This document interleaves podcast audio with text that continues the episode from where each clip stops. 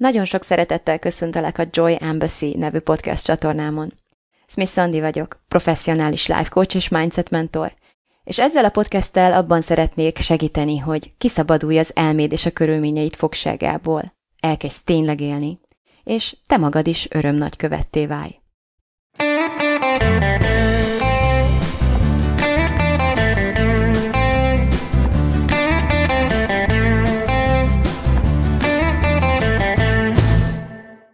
Igen, ez a századik Joy Embassy rész. Vagy ahogyan az erdőben sétálva furcsa módon életemben először megfogalmazódott a fejemben, ez a századik adás. És ahogy ezt így bepötyögtem a telefonomba, amikor készítettem a jegyzeteket, akkor meg is álltam ennél egy kicsit, hogy, hogy adás, tehát én résznek vagy epizódnak szoktam ezeket nevezni, és ez volt az első dolog, ami mélyen elgondolkodtam, hogy igen, adás, milyen szép ez a szó. Soha nem hallottam még meg a gyökerét amikor így, nem is tudom, ki beszél egyáltalán adásokról, régen a tévében voltak adások, ma már nagyon-nagyon ritkán hallom ezt bárhonnan, és ahogy így egy kicsit elkezdtem ízlelgetni és felboncolgatni, rájöttem, hogy itt valóban arról van szó, hogy valaki ad, és valaki a másik oldalon pedig reményeim szerint és tapasztalataim szerint kap. És azzal, hogy valaki ad, a másik megkap, úgy igaz, igazából az adófél is megtapasztal egy bizonyos advakapást. És ez egy nagyon-nagyon gyönyörű dolog lesz, és ez csak az egyik fontos dolog, amiről ma mesélni szeretnék. Ugyanis hát azt fontolgattam, hogy először is be kell látnom azt, hogy ez a századik adás, ez nem most kellett volna elkészüljön.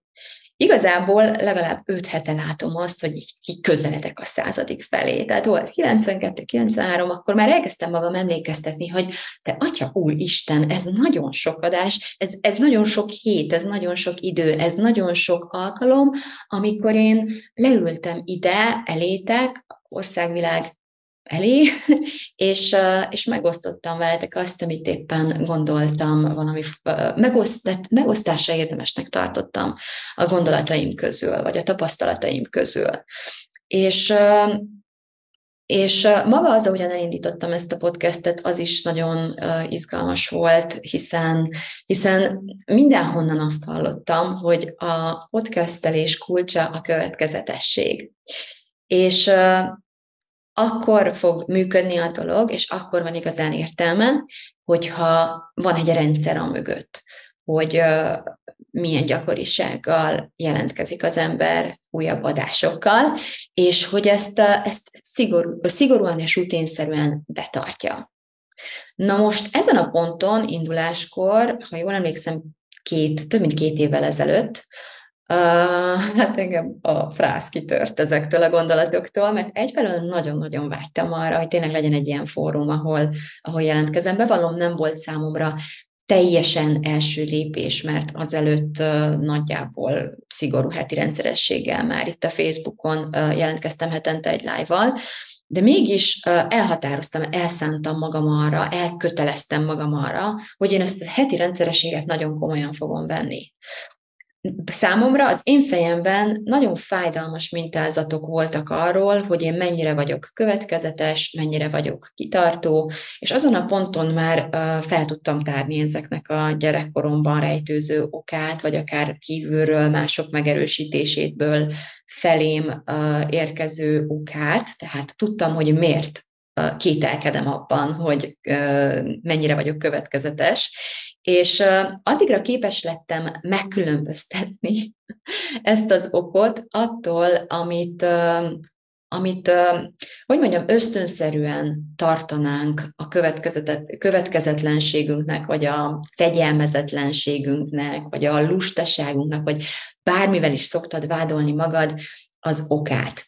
Tehát, hogy hogyan szoktuk megszidni magunkat, vagy hogyan szoktuk korholni magunkat, vagy hogyan szoktuk minősíteni magunkat, amikor, amikor a dolgok nem úgy sülnek el, ahogyan szeretnénk, vagy amikor, amikor tényleg megígérünk valamit, hogy mostantól minden más lesz, mostantól nem kiabálunk a gyerekkel, kész, ez volt az utolsó, holnaptól leszokok a cigiről, nem tudom, sportolni fogok, nem eszek többet cukros, zsíros trutyikat, teszünk ilyen fogadalmakat, fogadalmakat magunknak, és hogyha nem tartjuk be őket, akkor egy idő után elveszítjük a bizalmunkat önmagunk felé. És ezeket az eseteket elkezdjük egyre inkább önmagunk ellen használni.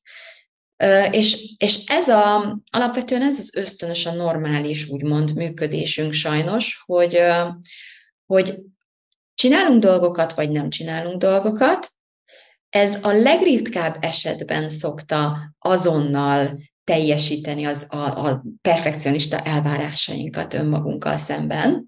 Tehát akárhogyan is, de mindig van egy ideál, hogy kik szeretnénk lenni, hogyan szeretnénk egyből megnyilvánulni az élet színpadán, akkor is, hogyha olyan dolgokról van szó, amiket életünkben először csináljuk, csinálunk, és mivel teljesen érthető okokból nem egészen úgy szokott történni egy ilyen első megnyilatkozás, megjelenés, próbálkozás, mint egy, egy profi esetében, aki már nem tudom, 5000 alkalommal megcsinálta ugyanazt, mi mégis ehhez a nívóhoz hasonlítjuk magunkat. Ezért van egy ilyen folyamatos állandó elégedetlenség önmagunkkal szemben, és ezeket a próbálkozásainkat, ahelyett, hogy ünnepelnénk, ahelyett, hogy megdicsérgetnénk magunkat, ahelyett, hogy megszeretgetnénk magunkat, akárhogyan is sült el, pusztán a, a tényből adódóan, hogy legalább megpróbáltuk, megértenénk, hogy ez, ez milyen súlyú, milyen nehéz dolog. Igazából én azt vettem észre, hogy nagyjából egy esélyt szoktunk magunknak adni, ami, ahol nagyon-nagyon magasra tesszük a lécetegyből olyan szintre, ahová ahová igazából csak némi gyakorlás után tudnánk eljutni, és van, amikor szerencsénk lesz, vagy hihetetlenül tehetségesnek bizonyulunk, és azonnal sikerül ezt a, cél, ezt a lécet megugrani, viszont akkor jön a következő és következő akadály. Tehát előbb-utóbb úgy is hibázni fogunk, de jellemzően inkább az van, hogy elsőre nem feltétlenül sikerül ezt a perfekcionista lécet, vagy akár melyik lécet megugrani, és aztán ennek a sikertelen próbálkozásnak úgymond a kudarcát elkezdjük önmagunk ellen használni. És az, hogy én egy évvel ezelőtt onnan indultam, egy, több mint egy, kettő, azt hiszem, legalább két éve megvan ez a podcast. Tehát, hogy onnan indultam, hogy tudtam, hogy nekem itt majd következetességet és elkötelezettséget kell uh, tanúsítanom, és ez fegyelmezettséggel jár, és azt is tudtam, hogy én a múltban többször uh, vétettem úgymond önmagam ellen ezeken a területeken. Nagyon sok vagy számos hibát elkövettem, ami azt igazolta számomra, hogy én nem vagyok elég kitartó, nem vagyok elég következetes, nem vagyok képes elkötelezetten és kitartóan dolgozni valami. Nem tudom, nem tudom tartani magam az elhatározásaimhoz. Azt gondolom, hogy ez, ez sokatokra igaz lehet, ezek a, ezek a mondatok, tehát sokan gondolhatjátok ugyanezeket a dolgokat önmagatokról, és igazából nem olyan régen esett az le nekem, hogy az a fura, ha valaki nem gondolja ezt magáról. Tehát én egyszerűen nem tudom elképzelni, most így jobban belegondolva, hogy létezik ember ezen a földön, de ha igen, álljon elő és, és tanítson mindannyiunkat, de nem tudom elképzelni, hogy van olyan ember, aki bármit is ígért, bármit is mondott élete során, bármilyen fogadalmat is tett, bármi is jutott az eszébe, hogy akkor ő majd ezt így fogja csinálni, és, és nagyon fogja csinálni, százszázalékosan pont úgy csinálta, és tényleg mindig, mindig felállt. Mi ez a show up? Erre se tudok magyar kifejezést. Néha szoktam gyűjteni ezeket a kifejezéseket, amiket csak angolul tudok kifejezni. Tehát, hogy, hogy, hogy beleállt a dolgokba, és, és a, annyiszor, ahányszor eldöntötte, hogy bele fog állni ezekbe a dolgokba. Szerintem nincs ilyen ember. És abból indulok ki, lehet, hogy csak magamat akarom vigasztalni, de abból indulok ki, hogy nincs ilyen ember, és ha pedig igaz a feltételezésem, hogy nincs ilyen ember, akkor vigyük tovább ezt a feltételezést oda, hogy tulajdonképpen nem kéne legyen magabiztos ember a Földön. Nem kéne legyen egyetlen olyan ember sem a Földön, aki hihet száz százalékig magának, mert ne lenne legalább egy olyan példa, ha nagyon gondolkodna, de szerintem inkább rengeteg, amikor mondta, hogy valamit csinálni fog, de aztán nem csinált. Szerintem mindenkinek van erre példa. Mire következtethetünk, következtethetünk ebből? No, végre leesett nekem, hogy ebből helyesen és logikusan arra kell következtetnünk, hogy nem attól függően kell magunknak bizalmat szavaznunk, hogy hibáztunk-e már valaha a múltban. Mindenki hibázott a múltban, sőt, a jelenben is mindenki hibázik, és a jövőben is mindenki hibázni fog. Nem ez alapján kell eldöntenünk magunkról, hogy képesek vagyunk-e valamire. Nem ez alapján kell eldöntenünk magunkról, hogy milyenek vagyunk, hogy kik vagyunk, hogy hol vannak a határaink, hogy miben vagyunk jók, miben vagyunk rosszak, mire lettünk determinálva az életben, és, és tényleg mire vagyunk képesek. Márpedig, ami előtt belevágtam volna ebbe a kalandba, ebbe a, ebbe a mostanra századással másokat megkínáló kalandba, azelőtt én tényleg nagyon sokáig abból adódóan nem tudtam belefogni dolgokba, vagy nem tudtam kitartani a dolgok mellett, hogy meggyőződéssel azt gondoltam magamról, hogy én erre képtelen vagyok. Amivel már előrébb voltam induláskor, az az volt, hogy végre tudtam azt, hogy ez valószínűleg nem így van, ez valószínűleg csak egy gondolat a fejemben, és elkezdtem gondolkodni azon, hogy miért gondolom ezt magamról? Honnan jött ez? Honnan jött ez a gondolat a fejemben? Mikor tanultam? Mikor kezdtem el? Meddig hittem el, hogy képes vagyok dolgokra, és hogy mi, egyáltalán nem, nem tudom elképzelni, hogy a nyolc éves Antika ilyeneket gondol magáról, hogy ó, nincs bennem kitartás, vagy egy kis következetesség, vagy még több fegyelmezettség. Szerintem kicsit később jött. Nem biztos, hogy sokkal később, de, de mégis a gyerekkoromban mikor vált ez számomra problémává, vagy problémássá a fejemben, az én képem részévé, miért pont akkor, és honnan jött. És hát nem volt olyan nagyon nehéz visszaemlékezni, hogy, hogy hányszor mondták ki a szüleim konkrétan nekem, hogy, hogy az a baj veled, hogy, és akkor általában sok baj volt velem, de az egyik az, hogy nincs bennem kitartás, és, és én ezt tökre elhittem. Na most az van, hogy megint, megint mi újra és újra abba ütközünk, hogy fordított logikával kezdünk el működni, rossz következtetéseket vonunk le, és aztán a rossz következtetéseinket kezdjük igazolni. Azt szoktuk gondolni, hogy, az, hogy nincs bennünk kitartás, és ez tény, ezt lefordíthatod bármire, amit egyébként magadról gondolsz. Maradjunk csak az én példámnál, nincs bennem kitartás, és már pedig ez tény. Miért tény? Azért tény, mert, és akkor elkezdem sorolni, hogy hányszor hagytam félbe dolgokat, vagy hányszor mondtam, hogy valamit csinálni fogok, és aztán nem csináltam, és aztán örülök, hogy bebizonyítottam, kész, mindenki láthatja bennem, nincsen kitartás. Um, de nem jut az eszembe, hogy Valószínűleg sokkal hamarabb volt ez a dolog. Először elhittem magamról, hogy nem, nincs bennem kitartás, és onnantól fogva, hogy elhittem magamról, hogy nincs bennem kitartás, borzasztó nehéz kitartónak lenni.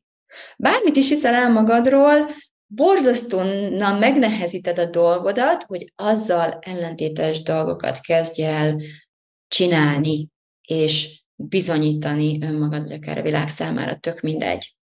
És hála Istennek azért két évvel ezelőtt már uh, egy Life Post School Certified Coach voltam, amikor a, a Joy Embassy-t elkezdtem, azt hiszem, de nem vagyok benne teljesen biztos. Mindegy, azt hiszem, hogy az nagyjából egy időben egy időbe esett azzal, hogy végre a mentoromtól, Brooke Castillo-tól a forrásból egyenesen tőle tanulhattam meg ezeket a, ezeket a tanításokat és ezeket az eszközöket. És amivel sokkal előrébb voltam, az az, hogy tudtam, hogy az, hogy nincs bennem kitartás, csak egy gondolat a fejemben, már pedig ez nem, ez nem azt jelenti, hogy nem kell számításba venni. Tehát ez egy akadályozó gondolat a fejemben. És nem úgy fogunk megszabadulni, megszabadulni egy akadályozó gondolattól, hogy ó, többet nem is gondolunk rá, vagy, vagy, vagy hogy úgy teszünk, mintha nem lenne ott, hanem elsősorban tényleg tisztában kell lennünk azzal, hogy van egy vagy sok, lehetőleg minél pontosabban akadályozó gondolat a fejemben. Konkrétan ez a mondat engem akadályoz, és ez egy mondat.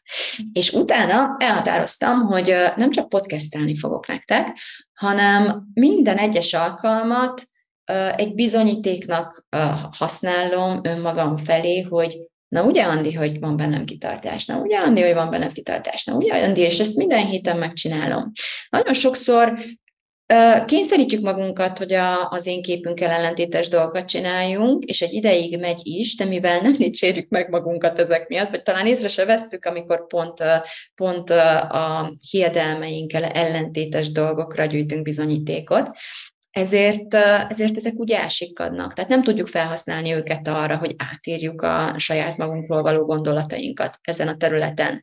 Nagyon sokszor hallom embereket, hogy azt mondják, hogy én lusta vagyok. És kiderül, hogy azért lusta, mert nem tornázik, de közben hajnali, nem tudom, hatkor kell uzsonákat, szendvicseket, nem tudom, miket csomagol a gyerekeknek, aztán elmegy nyolc órát dolgozik, hazamegy, tiszta a lakása, tehát hogy annyi mindent csinál, hallod, de ő lusta, mert a 20, nem tudom, hanyadik órában már nem megy el az edzőterembe. Tehát nagyon gyakori az, hogy hiszünk magunkról valamit, és nem veszük észre, hány szempontból nem igaz már az az állítás ránk, már most sem, hány dologgal tudnánk igazolni a szöges ellenkezőjét is az életünkben.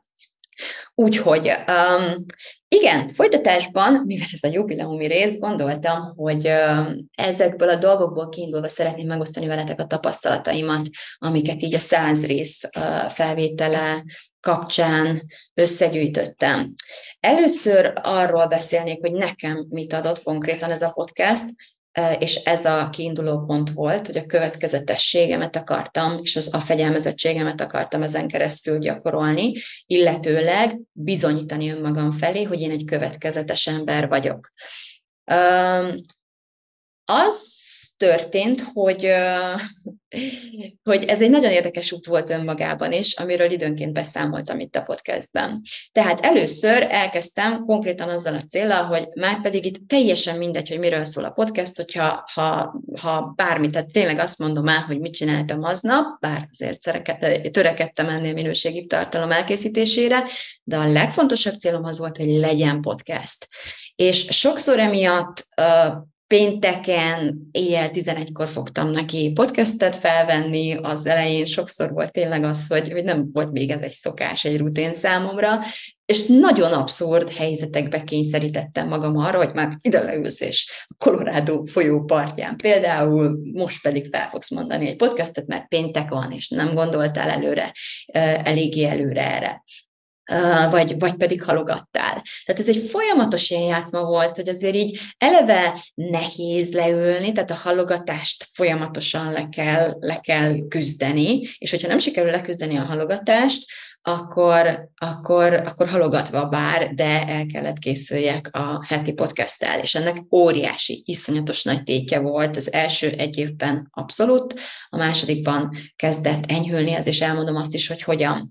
Egy adott ponton ugyanis rájöttem arra, hogy tényleg volt, hogy emiatt éjszakáztam, volt, hogy átcsúsztam a következő, tehát hogy már szombat reggelre kaptátok ti meg, de én nem mentem lefeküdni, amíg nem volt podcast, és egy idő után tényleg mindig megdicsértem magam azért, és mindig, mindig szeretettel voltam azért önmagam felé, tehát mindig emlékeztettem magam, hogy itt a cél, a tét az, hogy, hogy kész van a podcast, nem feltétlenül az, hogy, hogy mennyire jó lett, vagy hány visszajelzést kapok, vagy lesznek-e belőle vásárlóim, vagy bármi más.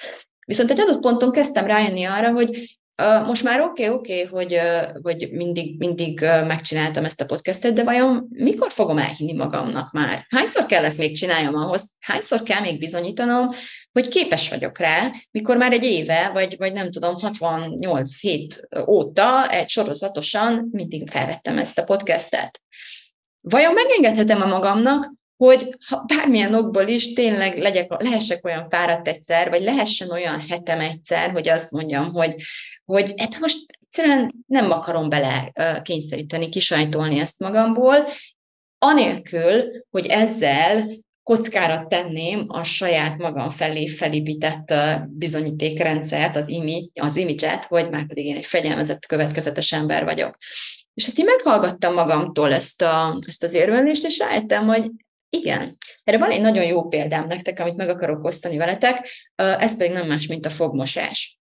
Tehát azt érdemes megnézned egy, egy kialakítandó szokásról, és egy gondolati mintázat is kialakítandó szokás, adott esetben, hogyha például egy, egy, egy ilyen énképet beépült gondolatot szeretnél felül, felülírni, akkor azt ugyanúgy kell, mint bármilyen másik szokáson változtatni, és van egy szokásunk, amivel azért a legtöbben rendelkezünk, ez pedig a fogmosás. Azt gondolom, hogy az emberek nagyon nagy százaléka legalább naponta egyszer megmossa a fogát, a legtöbben kétszer, vagy akár ennél is többször. És hogy ez egy olyan jól beépült dolog szokott lenni, amin nem kell gondolkodnunk, amiben nem nagyon vagyunk egymás magunkkal ilyen, tehát nem, nincs ez a húzavona, mint a gyerekekkel, hogy de, de, és ötször kell elmondani az elején, amíg elmész, hanem nem is gondolkozol, a világ legtermészetesebb dolga, kimész reggel, megmosod a fogadat. Nos, azért jó példa a fogmosás, mert valahogy ilyen egy, tehát valahogy így kell elképzelni az összes többi reflexévált szokásodat is. Nem kell rajta gondolkodni, szinte automatikus, számíthatsz rá, magabiztos vagy benne, nem sokat gondolkozol ezzel, hogy nem, nem feltétlenül azonosítod magad egy fogmosó emberként, de nagyon kellemetlenül érintene, hogyha egy hétig nem mosatnál fogad. Tehát nagyon elkezdene hiányozni neked ez a szokás. Viszont előfordulhat, hogy bármiért is otthon felejted a fogkefédet, vagy nem tudom, nagyon-nagyon nagyot bulizol, valami van, és mondjuk egyszer kimarad a fogmosás.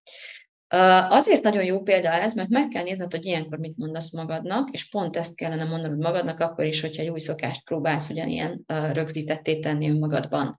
És rájöttem arra, hogyha én kiadnék egy fogmosást, akkor nem mondanám magamnak azt, hogy hát, hogy én egy borzasztó gusztustalan ember vagyok, vagy, vagy hogy na, tudtam én, hogy nem, előbb-utóbb, előbb-utóbb majd ki, lecsúszok a helyes útról, és becsúszok a nem fogmosók közé, vagy nem mondom azt magamnak, hogy nincs bennem kitartás. Vagy nem, tehát én nem használom ezt az esetet önmagam ellen, hogy bizonyítsak valamit, aminek a dologhoz semmi köze nincs, hanem azt mondanám, ha kimaradt a fogmosás, hogy kimaradt a fogmosás, veszek egy, minél hamarabb uh, igyekszem gondoskodni arról, hogy meg legyenek mosva a fogaim, és ennyi, és kb. el is felejtem ezt a dolgot. És rájöttem arra, hogy igen, a, a következő része a mentális szokásoknak is a, a gyakorláson túl, amikor elkezd így automatizmussá válni, hogy megengedhetjük magunknak, hogy, hogy ne legyen óriási tétje, vagy súlya, vagy dráma abban, hogyha egyszer kihagyunk egy alkalmat, és ezt végképp ne használjuk önmagunk ellen, akár olyan módon, hogy tényleg bántjuk magunkat, akár olyan módon, hogy ja, hát kimaradt egy fogmosás, akkor már mindegy, egy fogmosás. Hányszor csináljuk ezt az edzéssel? Ó, oh, most három napig kimaradt az edzés, és még a karácsony is jön, na nem baj, akkor most nem fogok edzeni többet, majd újra kezdem. Hát ezt a fogmosással sose csinálnánk, ugye? Na, úgyhogy ajánlom, hogy vigyétek ezt a fogmosós példát. Én rájöttem egy adott ponton, hogy igen, most már nem terhelem magam ekkora teherrel ezzel a következetesség dologgal, Viszont azt is észre kellett vennem mostanában, hogy egyre több olyan alkalom jött, amikor Őszintén azt éreztem, hogy nem tudok most podcastet felvenni, például múlt héten a századik adást, és le se esett nekem, hogy az lett volna a századik, de egy, egy hotelszobába gondoltam, hogy majd ott biztos fel tudom venni. Tényleg mit is gondoltam? A gyerekeim még csak nem is aludtak, hanem hisztisztek, hogy nem bírnak el aludni, és már nagyon fáradt voltam, és különben is. Nyilván nem tudtam felvenni a századik adást ez, ezekben között a körülmények között. De valahol uh, érdemes megnézni azt, hogy hol, hol akarsz visszacsúszni régi mintázatokba. Ez egy másik dolog, amit tök szépen meg tudtam ezen keresztül figyelni. Mert attól, hogy kihagyunk egyet, kettőt, hármat, semmi olyasmit nem jelent, hogy bármi baj lenne velünk, ezt még egyszer elmondom, viszont érdemes résen lenni, hogyha ez egy, egy kialakított szokásról, vagy egy olyan szokásról van szó, amin dolgozol, hogy az agyad uh, nagyon szeretne visszamenni egy régi állapotba. Tehát ahhoz képest, hogyha én, én 5000-szer mondtam magamnak, hogy nincs bennem kitartás, százszor azt mondani, hogy de igen, van, nem ugyanazonos, nem ugyanolyan mély uh, idegpályákat alakított ki. Tehát igen, vannak szokásaink, amiket olyan sokáig gyakoroltunk, például a nem podcastelést, 30 akárhány éven keresztül, hogy két év nem tudja olyan súlyjal egyensúlyozni, hogy az agy ne találna ismerős puhaságra abban a hétben, vagy abban a két hétben, amikor kimarad a podcast, vagy kimarad az akármilyen szokás, aminek a kialakításán dolgozol, hanem egy idő után mm, egyre kívánatosabbá válik, egyre könnyebb megvárni, amíg már nem lehet felvenni, és utána elhinni magadnak, hogy tényleg nem tehettél semmit, nem lehetett ott már felvenni, mint ahogy én is jártam ezzel. Úgyhogy az igazság az, hogy egyre ritkábban lett olyan hetem mostanában, amit tényleg ilyen minden szempontból alkalmasnak éreztem arra, hogy felvegyem végre a századik adást, és ezért is halasztodott eddig, az a mai nap sem ilyen, viszont ma azt mondtam magamnak, hogy eddig és nem tovább ezt a podcastet fel fogjuk venni, addig nem megyek Nagyváradra, nem megyek sehova, amíg nem veszem fel a századik adást. És ezt nagyon ajánlom nektek is, hogy, hogy ne, ne ítélkezéssel próbáljátok magatokat rávenni az úgymond helyes cselekvése, vagy arra a cselekvése, amit, amiről elhatároztátok, hogy ezt fogjátok tenni, hanem szeretettel, de azért mégis egyfajta szigorral. Tehát van egy, van egy nagyon-nagyon résen kell lenni, hogy hol van az a határa, hogy tényleg gyakorlatilag kegyetlenség lenne önmagaddal szemben, arra kötelezni magad, hogy de azt mondtad, hogy csinálod, úgyhogy meg kell csinálni. Van olyan, hogy tényleg kegyetlenség, ne csináld, ne kínozd magad, lazulj rá, engedd el a francba, majd holnap felveszed, és hol van az, amikor már, amikor már elkezdesz a másik oldalon, mint egy gyerek egy kicsit így játszani ezzel, meg, meg ezzel, és akkor pedig a szereted, de mégis egy szigor az, ami, ami átsegít ezen. Jó. Próbálok olyan dolgokat mondani, amiket nem tudom pontosan, hogy fogsz a saját élethelyzetedre lefordítani, de bízom benne. Tudom, hogy nekem nagyon okos hallgatóim vannak, úgyhogy bízom benne, és, és tudom, hogy képes leszel rá. Ugyanis a második az, amit írtam, az az, hogy, hogy amit meg kellett tanulnom, hogy ne nézzem a statisztikát. Ne nézzem, hogy hányan hallgatnak, mert mindig úgy kell beszélnem, mintha egy millióan hallgatnának, és, a stressz meg a nyomás nélkül. Tehát nem arról beszélek, hogy befeszüljek, mert Jézusom egy millió ember hallgat, hanem arról beszélek, hogy úgy kell az első lépéseidet is megtenned, mintha már odaértél volna. Ez egy nagyon-nagyon hasznos tanítás. Nagyon másképp beszél az ember, amikor, amikor el fogom mondani, hogy miért, nem, miért nevetek, de nagyon másképp beszél az ember akkor, amikor azt gondolja, hogy vannak emberek, akik a fogadó oldalon kíváncsiak arra, amit ő mond, és, és mondani akar, és a másik oldalon, tehát nagyon más, másképp beszél az, akinek, aki kételkedik ebben, akinek az a gondolata közben, hogy úgyse hallgat engem senki, Á, az a két ember, mindegy, hogy felveszem, vagy nem, anyám hallgatja, vagy ő se. Tehát, hogy a, el tudod ugye képzelni, hogy mennyivel más energiával beszél az, aki úgy beszél, mint akire persze, hogy az egész világ kíváncsi, mint az, aki tényleg minden percben kételkedik abban, hogy akár a saját anya hallgatja is-e. És ezt az energiát azért kacagtam egy kicsit, mert eszembe jutott, hogy a, a mentorom hányszor ránk szól, vagy a kollégáimra, amikor így, így mutatkoznak be, hogy hello, ez és ez vagyok, baby coach, vagy kezdő coach és, és hogy hogyan tudna elindulni, tehát hogyan tudna ügyfeleket szerezni, ugye? És persze, hogy mindig ezen, ezen állunk le. Az ő példája, Brooke-nak a példája az volt, hogy, hogy képzeld már el, hogy beteg vagy, és vagy nem tudom, hogy tényleg valami problémáddal elmész a kórházba, és jön az orvos, ilyen nagyon fiatal, vagy akárhogy, és így, így jön, ilyen, ilyen, ilyen szerényen, és mondja, hogy hello, nem tudom, ki vagyok, baby doktor, majd az első napom, még csak most jöttem ki az egyetemről, persze, hogy meg, meg foglak műteni, nagyon jó lesz. Mit mondanál akkor? Hát azt se tudod, hova menekülj. Tehát, hogy igazából ez nem rád tartozik, mint paciens, hogy a másik, uh, mikor kezdte a szakmáját, és, és lehetőleg, mert még valahol elkezd kezdeni, ugyebár igazából nem annyira szeretnéd tudni, hogyha te vagy az első, aki ezt a műtétet végrehajtja, Um, és ez nem azt jelenti, hogy hazudnunk kell, hogy én vagyok, nem tudom, milyen doktor, 20 éve ezt csinálom, és ez az 50. műtétem lesz, amikor ez nem igaz, hanem csak azt jelenti, hogy amikor megjelenek, amikor megszólalok, akkor nem azt az energiát kell hoznom magammal, amiben én, jó Istenem, ez az első napom, vegyetek velem elnézőek,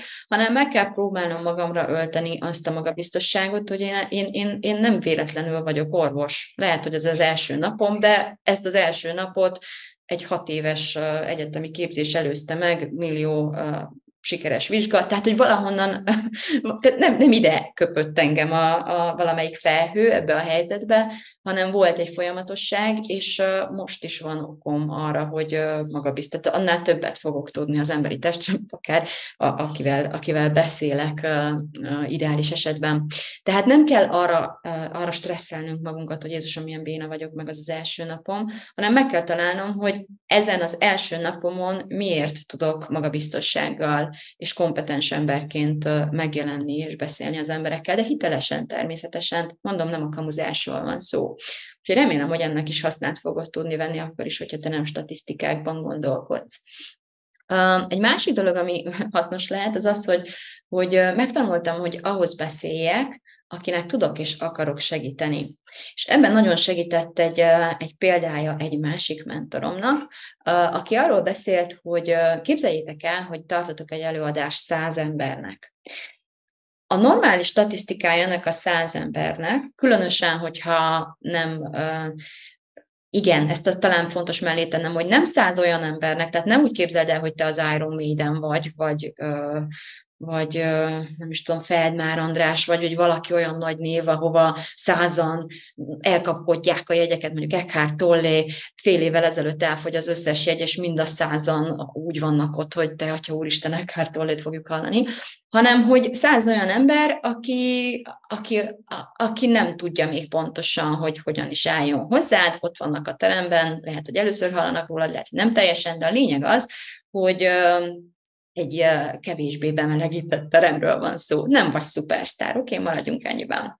No, az szokott lenni a tendencia, és a teljesen normális uh, arány egy ilyen teremben, hogy uh, van tíz ember, akinek bármit mondasz, sose lesz elég jó. Biztos, hogy azon gondolkodnak, hogy hogy áll a szemöldököd, hogy tudnak belét kötni, miért marhaság minden, amit mondasz, különben is mit is képzelsz magadról, tehát egyszerűen tényleg nem fogod tudni őket meggyőzni semmiről. Rajtuk kívül van körülbelül 80 ember, akik, akik úgy valamennyire hallgatnak, nem biztos, hogy, hogy mindent azonnal átvesznek tőled, van, megformálnak kritikákat a fejükben, kicsit néha elunják magukat, de aztán mégis figyelnek, de hogy nem rossz, alapvetően nem rossz indulatúak, a közönyösnél talán egy picivel jobban viszonyulnak hozzád, ha nem szúrod el, akkor érdeklődéssel követnek végig, de, de nagyjából ennyi, kicsit ezért semlegesebb. Viszont van tíz embered, aki, akit megnyer az, amit mondasz, és, és odafigyel rád, és minden szavad betalál, és kérdések sora uh, tódul fel belőlük, és, és tényleg akármit mondasz, egyre, egyre jobban figyelnek rád, és egyre, egyre erősebb lesz velük a kapcsolat. És hogy az előadók ott szokták elrontani, és ezt egy, ezen a ponton, amikor ezt a mentoromtól hallottam, megfigyeltem magamon is, hogy hajlamosak vagyunk ahhoz a tízhez beszélni, akit úgyse fogunk meggyőzni semmiről, megpróbáljuk őket meggyőzni, hogy ne utáljanak már annyira. Próbálunk úgy viselkedni, hogy, hogy ne, jól álljon a szemöldökünk például, meg hogy, meg hogy így megpróbálunk a fejükkel gondolkodni, hogy most miért kötnének bele abba, amit mondtunk, és akkor mindig így ezerszer kiavítjuk magunkat, és ez egy óriási hiba, óriási hiba annak a tíz embernek beszélni. A legjobb, amit tehetünk, hogy ahhoz a tíz emberhez beszélünk, akiket érdekel a mondandónk, és abból indulunk ki, hogy az egész teremben szinte csak ők vannak, és velük beszélhetünk, így lesz egy nagyon erős kapcsolat a, a közönségünkkel. Hogy hogy tudod ezt a saját életedbe lefordítani, hogyha nem szoktál előadásokat tartani, azt nem tudom egészen pontosan, de azt hiszem, hogy talán úgy, hogy, hogy abban az energiában legyél, hogy téged szeretnek és elfogadnak, és azokra az emberekre koncentrálj, akikre ez igaz.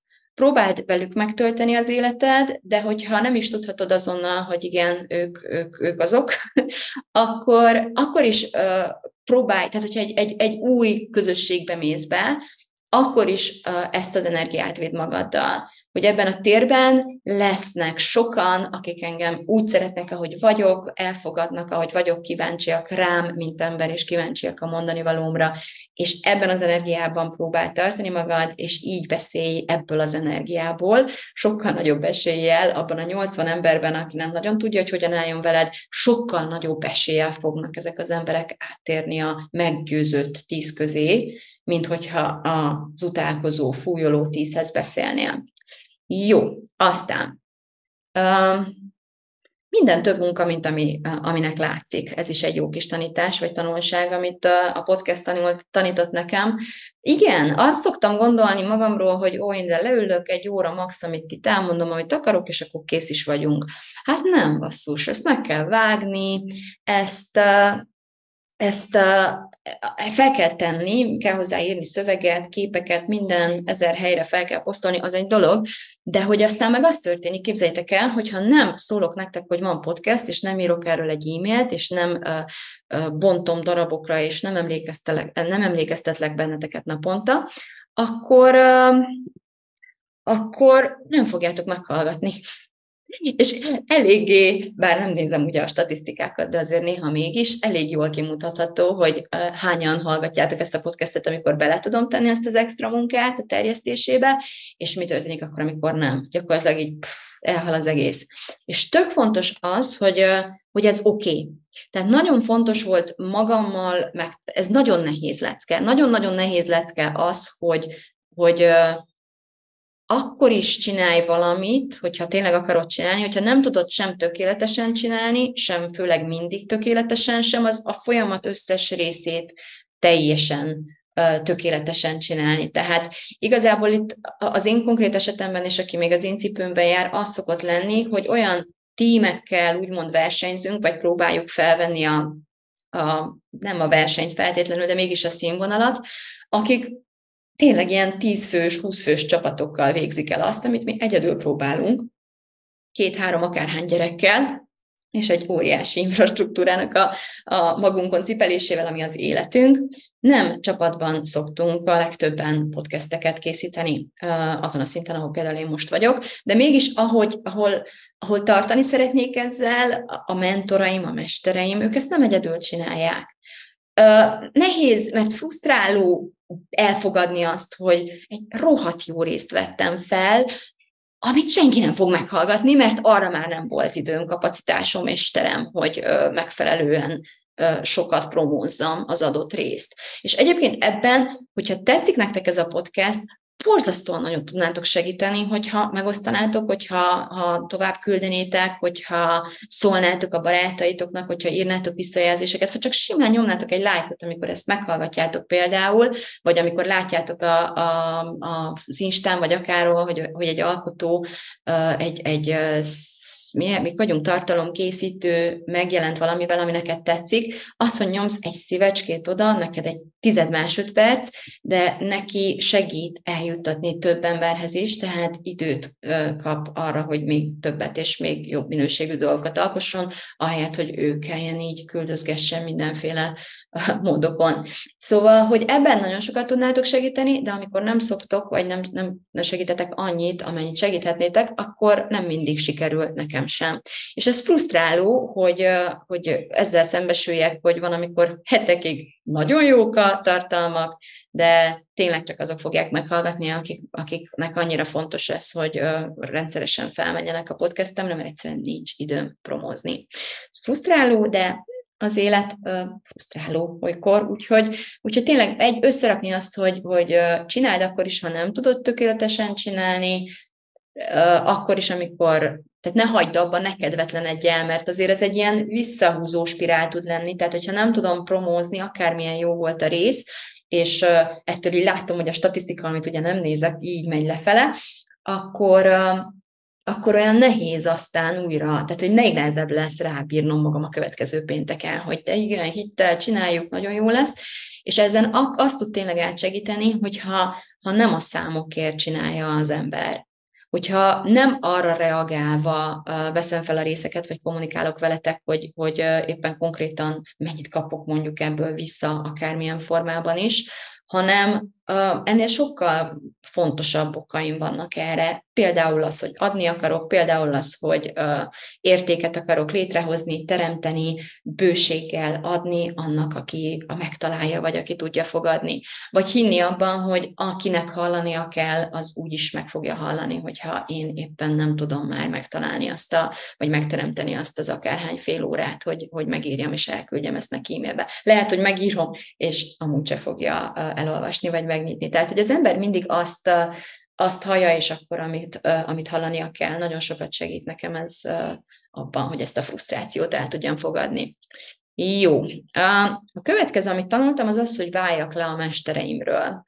Kezdetben nagyon uh, nehéz volt ez. Tehát nagyon nehéz volt egy témában úgy megszólalni, hogy előtte ne akarjak kiolvasni három könyvet, ne hallgassam meg a mentoraim, mit akartak mondani erről, és aztán ne valami hasonlót próbáljak ugyanúgy elmondani, hanem elhinni azt, hogy ami velem történt, a saját megtapasztalásom, a saját megélésem, bár nyilván a mentoraimtól is tanult eszközökkel feldolgozva és, és átgondolva, de mégis a saját rendszeremen belül értékes úgy, ahogy van, megosztásra érdemes, és meghallgatásra érdemes.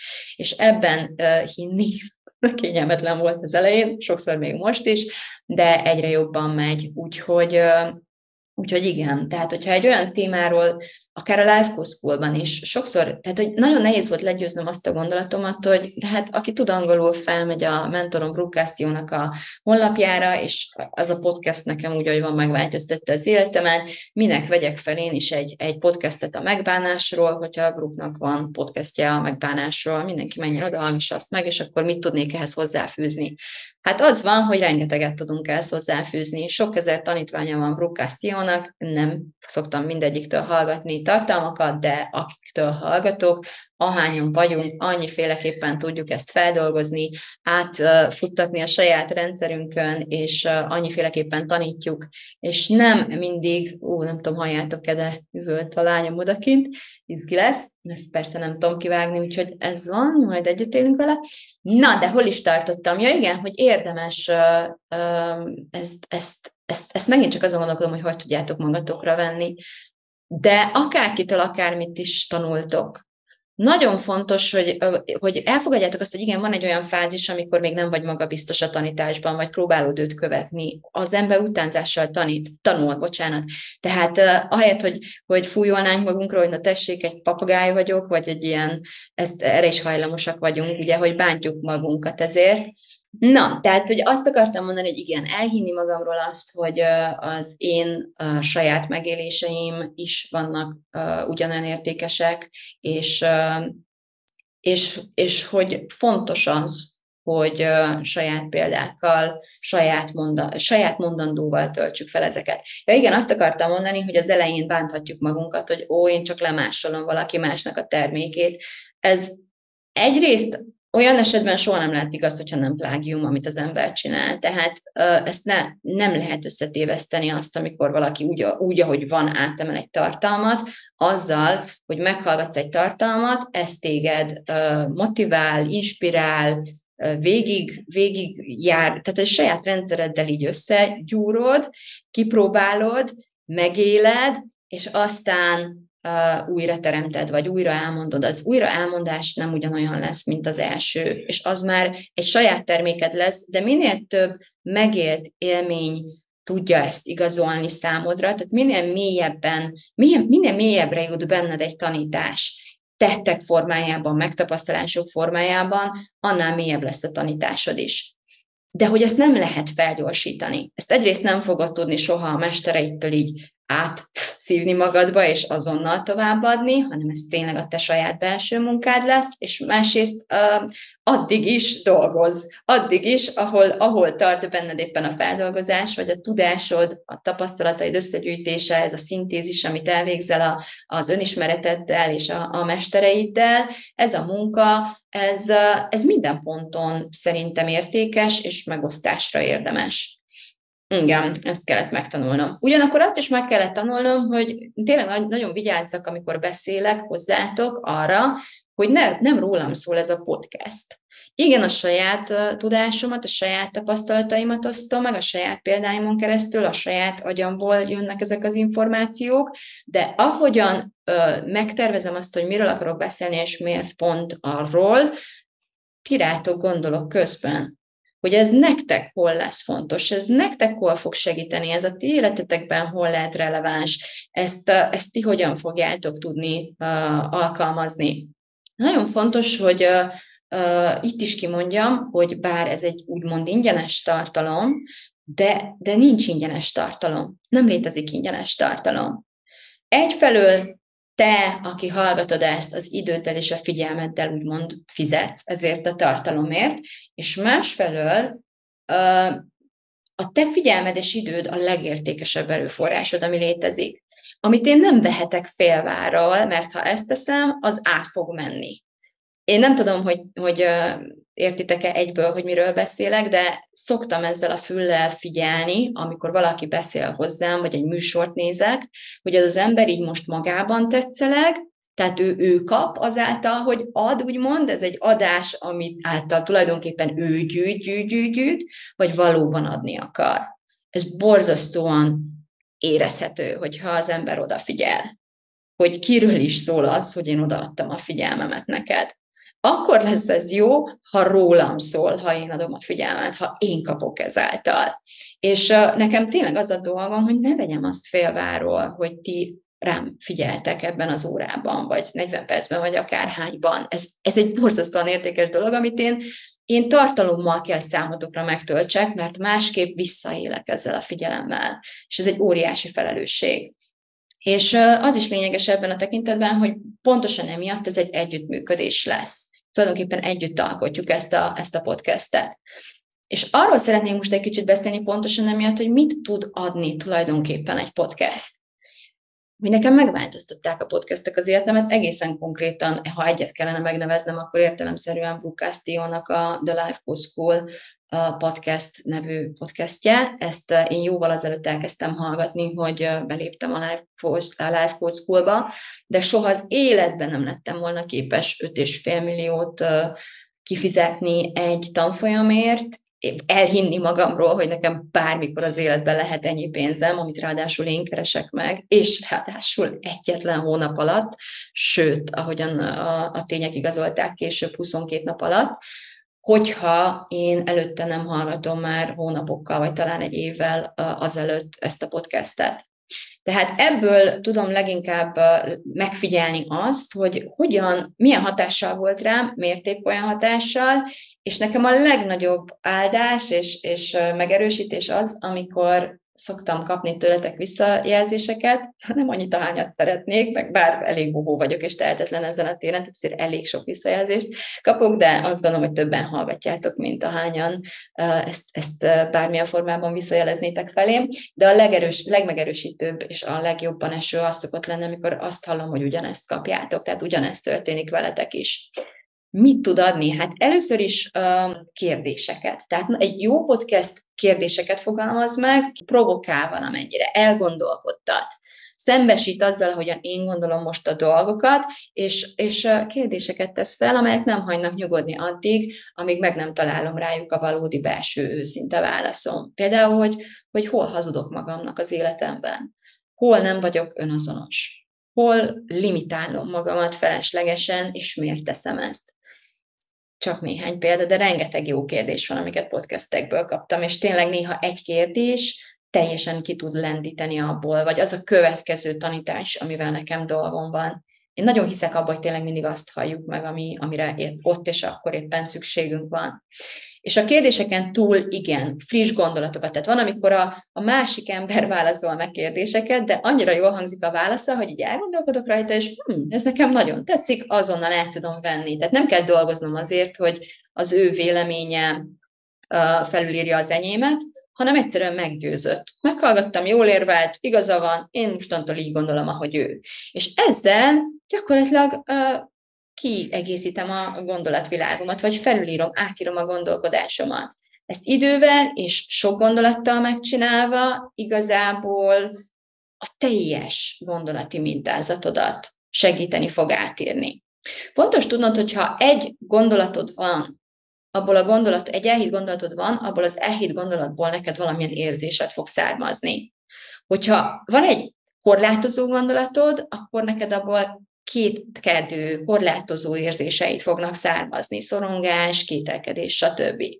Hogyha ezt az egyetlen gondolatot, vagy ehelyett valaki megkínált téged egy gondolattal, amit így megkóstolsz egy picit, és egy pillanatra sikerül elhinned, amitől lesz egy remény önmagad felé. Az én esetemben az, hogy lehet, hogy én tényleg tudok pénzt keresni? Lehet, hogy én tényleg meg tudok keresni 5,5 millió forintot lehet, hogy meg tudom keresni egy hónap alatt. Tehát ez a lehet, ezek a kérdések, és az, hogy igen, lehet. Tehát, hogy megengedtem magamnak a lehetőséget, Oké? Okay? Tehát a reménytelenség érzéséből, ahonnan soha meg sem mozdultam volna, kipöccintett, és átvitt a lehetőség birodalmába, ahol elkezdtem próbálkozni, és elkezdtem rálelkesedni az egészre, és elkezdett ilyen mágikussá válni számomra ez az egész. Úgyhogy ez egy nagyon erőteljes dolog. Egy gondolat is, hogyha egy, egy új érzést kapok tőle, elegendő ahhoz, hogy valami őrültséget csináljak, ami nagyon király, nagyon klassz dolgot fog eredményezni az életemben, és ilyen értelemben minden láncreakció szerűen hatni fog az életemre.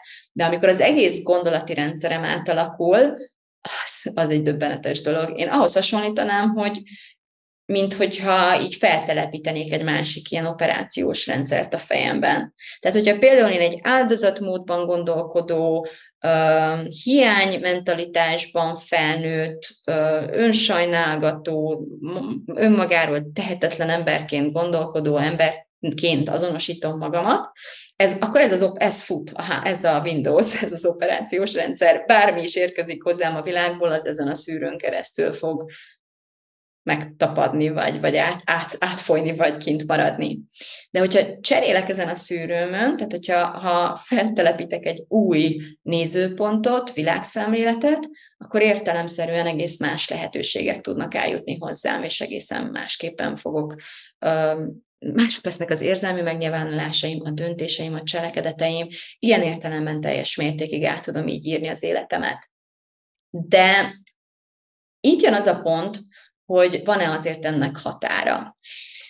És a helyzet az, hogy van ennek határa, van olyan pont, ameddig el tud vinni téged egy podcast, hogy valakinek a tanítása, valakinek a hallgatása, valakinek a könyveinek az olvasása, a gondolatainak a befogadása, és van az a pont, ahonnan nem tudsz ezekkel az eszközökkel véleményem szerint tovább fejlődni. És akkor erről beszélnék még egy pár szóban, hogy, hogy hol van szerintem ez a határ, és hogy milyen ezután, milyen más lehetőségeid vannak arra, hogy támogass magad a fejlődésedben. Az egyik az, hogy egy podcast nem tudja helyetted elvégezni a munkát. Tehát egy podcastnek a hallgatása az a Life Coach School terminológiáját alkalmazva a passive action kategóriájába sorolandó, tehát egy passzív cselekvés a részedről, amiről azt kell tudnod, hogy egyrészt a fentebb, vagy korábban említett okokból azért ez hasznos tud lenni, nagyon is, viszont valójában az agyat számára egy nagyon kényelmes állapot, egy nagyon kielégítő állapot, nagyon azt az impulzust kapja, tehát könnyen jött jutalom, azt az impulzust kapja, vagy azt az illúziót adott esetben egy idő után, hogy te csinálsz valamit. Hogy te nagyon rajta vagy önmagad megváltoztatásán, hogy te tényleg a, a, a ráléptél a helyes útra, hogy megváltoztasd az életedet, és az, a, az lehet problémás ezzel, amikor a cselekvés helyett is, a cselekvés öröme helyett is innen próbálsz örömet szerezni.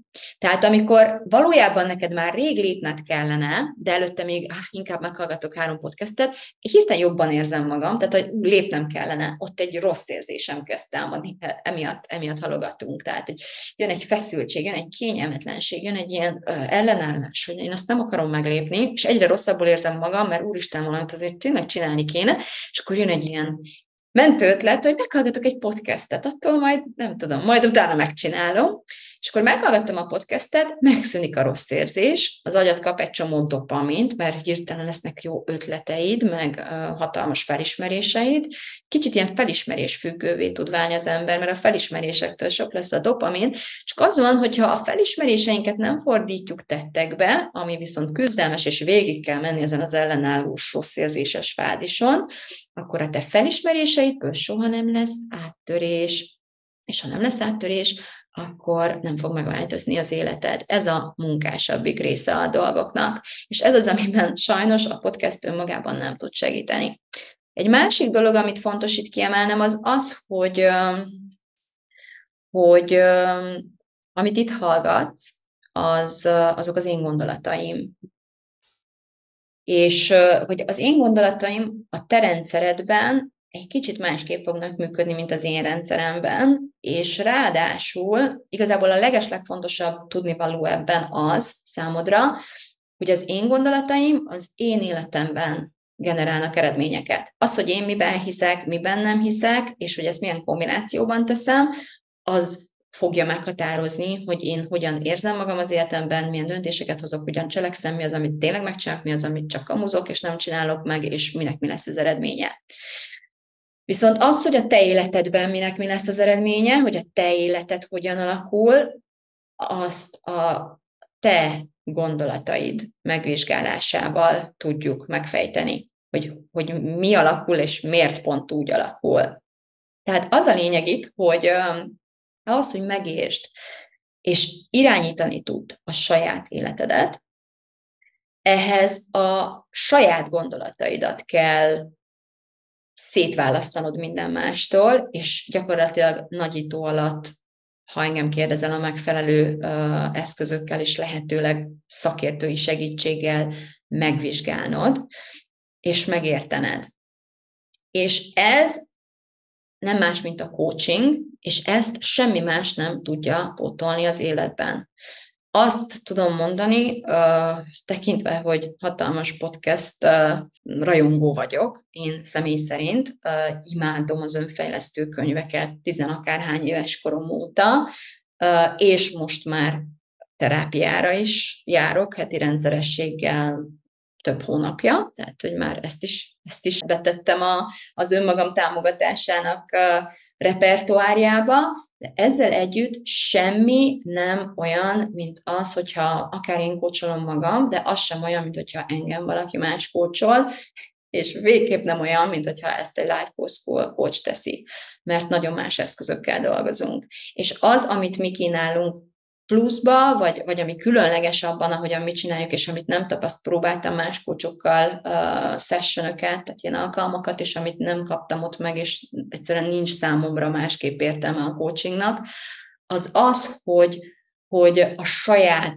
agyamba lássak úgy bele, mint hogyha egy ilyen poncasztalon ki lennének teregetve a gondolataim, megszüntetve az azonosulást velük, és meglátva azt, hogy mi volt a fejemben, miért volt ott a fejemben, és megérteni szeretettel ennek az okát, és hogy milyen hatással volt az életemre az, hogy ez nekem eddig a fejemben volt. Ez az első része a coachingnak, a második pedig az, hogy ebből mi az, amit vissza akarok rakni a fejembe, és hogyan, és mi az, ami az életbe többet az én fejemben ne jöjjön, viszont az nem biztos, hogy annak az elfogadása, hogy az nem biztos, hogy azonnali lesz. Tehát ismerni az utat, a, a módszereket, a munkát, hogy hogyan lehet felülírni azt, amit már nem akarok így ebben a formában visszafogadni a fejemben. Ez a coaching, és ezt nem tudja sajnos a podcasten megadni nektek.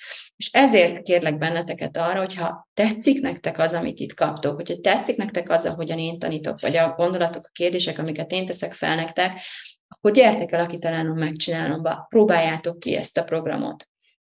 Az egész arról szól, hogy hogyan tudjuk gyakorlatá tenni azt, ami egy podcastben elméleti szinten megtörténik.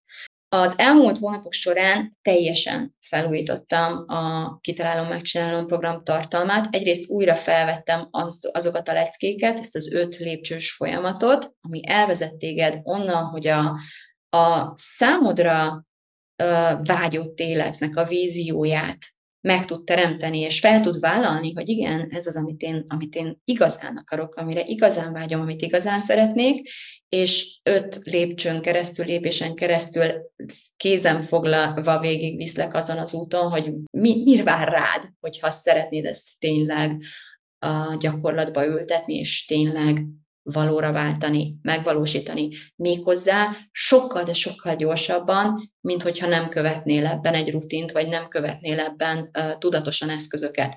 Esetlegesen amúgy is alakulni fog az életed, esetlegesen amúgy is előfordulhat, hogy sok-sok küzdelem után megtanulod végre azokat a leckéket, amikkel majd utána gyorsítani tudsz magadon, és hogyha igazán kitartó vagy, vagy igazán erős a vágyad, akkor nem fogod, nem fogod feladni. Viszont amióta én tudom, hogy 22 nap alatt is meg lehet keresni 5,5 millió forintot, azóta nem biztos, hogy egy év alatt akarom megkeresni ezt a pénzt. Maradjunk csak ennyi, ennél a példánál, de mindenre igaz ez. Tehát amikor rájössz arra, hogy valamit, ami, amiért dolgozhatsz egy életen át, fel tudsz gyorsítani, és beleférhet egy-két évbe is, és igazából ennél a gyorsításnál hangsúlyozni szeretném, hogy nem nem sürgetéssel fogod elérni ezt a gyorsítást, hanem azzal éred el a gyorsítást, hogy elhárítod az akadályokat az útból.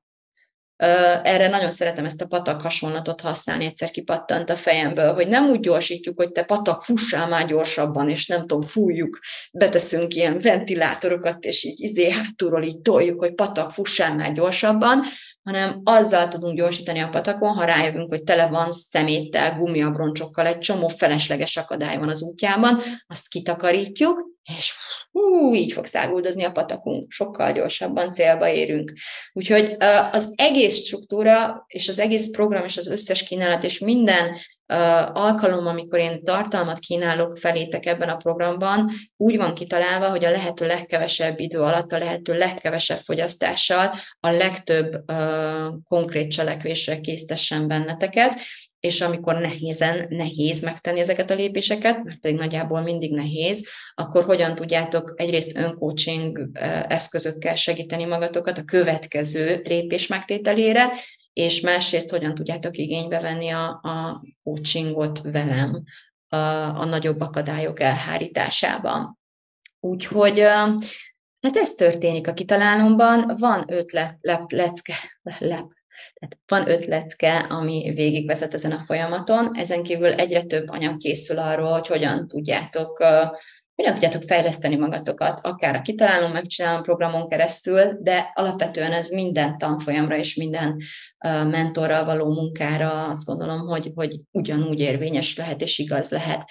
Tehát nem csak egy tanfolyamot kapsz, hanem egy, egy módszertant kapsz arra, hogy hogyan, tudsz, hogyan tudod kibenni a maximumot, bármilyen önfejlesztő eszközt választasz is éppen az aktuális útszakasz megtételére, önmagad támogatására.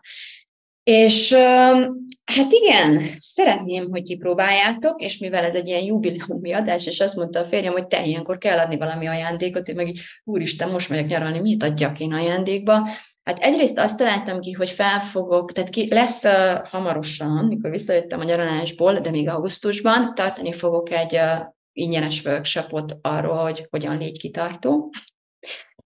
Hogyan rombold le azt a mítoszt, ugye, hogy, hogy nem vagy uh, kitartó, uh, még több uh, eszköz, tehát egy kicsit mélységében konkrétan ezt a, ezt a fegyelmezetlenség, kitartás, uh, bustaság, ezt a témakört fogjuk itt uh, megdolgozni így közösen, és több eszközt fogtok kapni erre.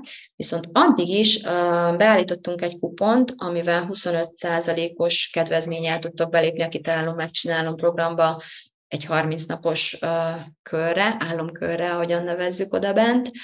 Mm, ez a kupon egy hétig lesz érvényes, tehát egy, hét, egy hétig tudjátok igénybe venni, és azt hiszem, hogy az a kupon neve, hogy Joy Embassy 100, tehát a podcastem neve is egy százas egybe, nem tudom, hogy nagybetű vagy kisbetű, de a a podcast leírásához mellékelni fogom ezt mindenképpen, no meg uh, szerintem e-mailben is ki fogom küldeni. Úgyhogy remélem, hogy uh, élni fogtok ezzel a lehetőséggel, és találkozom veletek nagyon hamar oda bent, aki talán megcsinálom a programba, és egy új szinten meg tudjátok tapasztalni azt, hogy igazából bármilyen soknak is tűnik az, amit itt kaptok, uh, sokak visszajelzése alapján tényleg ez nagyon sok, de ennek nagyon-nagyon sok szintje van még, ami, amit közösen, sőt nem is csak velem közösen, hanem tényleg egy iszonyatosan jó csapattal együtt közösen tudunk elvégezni, aki talán megcsinálom programban. No, hát köszönöm szépen a figyelmeteket. Nem tudom, hogy százszor köszönöm el, vagy ahányszor, ahányszor nekem adtátok a figyelmeteket. Remélem, hogy érzitek, hogy hogy igen, ti is adtok, mert adtok, ez a századik adás volt, én is igyekszem adni nektek, de közben azt is érzem, hogy adva is kapok, és aktívan, konkrétan tőletek is kapok, úgyhogy nagyon-nagyon hálás lennék, hogyha küldenétek egy, egy üzenetet, ha írnátok egy visszajelzést, ha eddig nem tettétek volna meg erről a podcastről, hogy mit kaptatok ti konkrétan ettől a podcasttől. Ez, ez egy csodálatos századik ilyen szülinapi, vagy nem tudom, jubileumi ajándék lenne számomra. Nagyon-nagyon nagy élvezettel olvasnám ezeket, de amúgy is nagyon szépen köszönöm, hogy hallgattatok. Puszi, sziasztok! thank you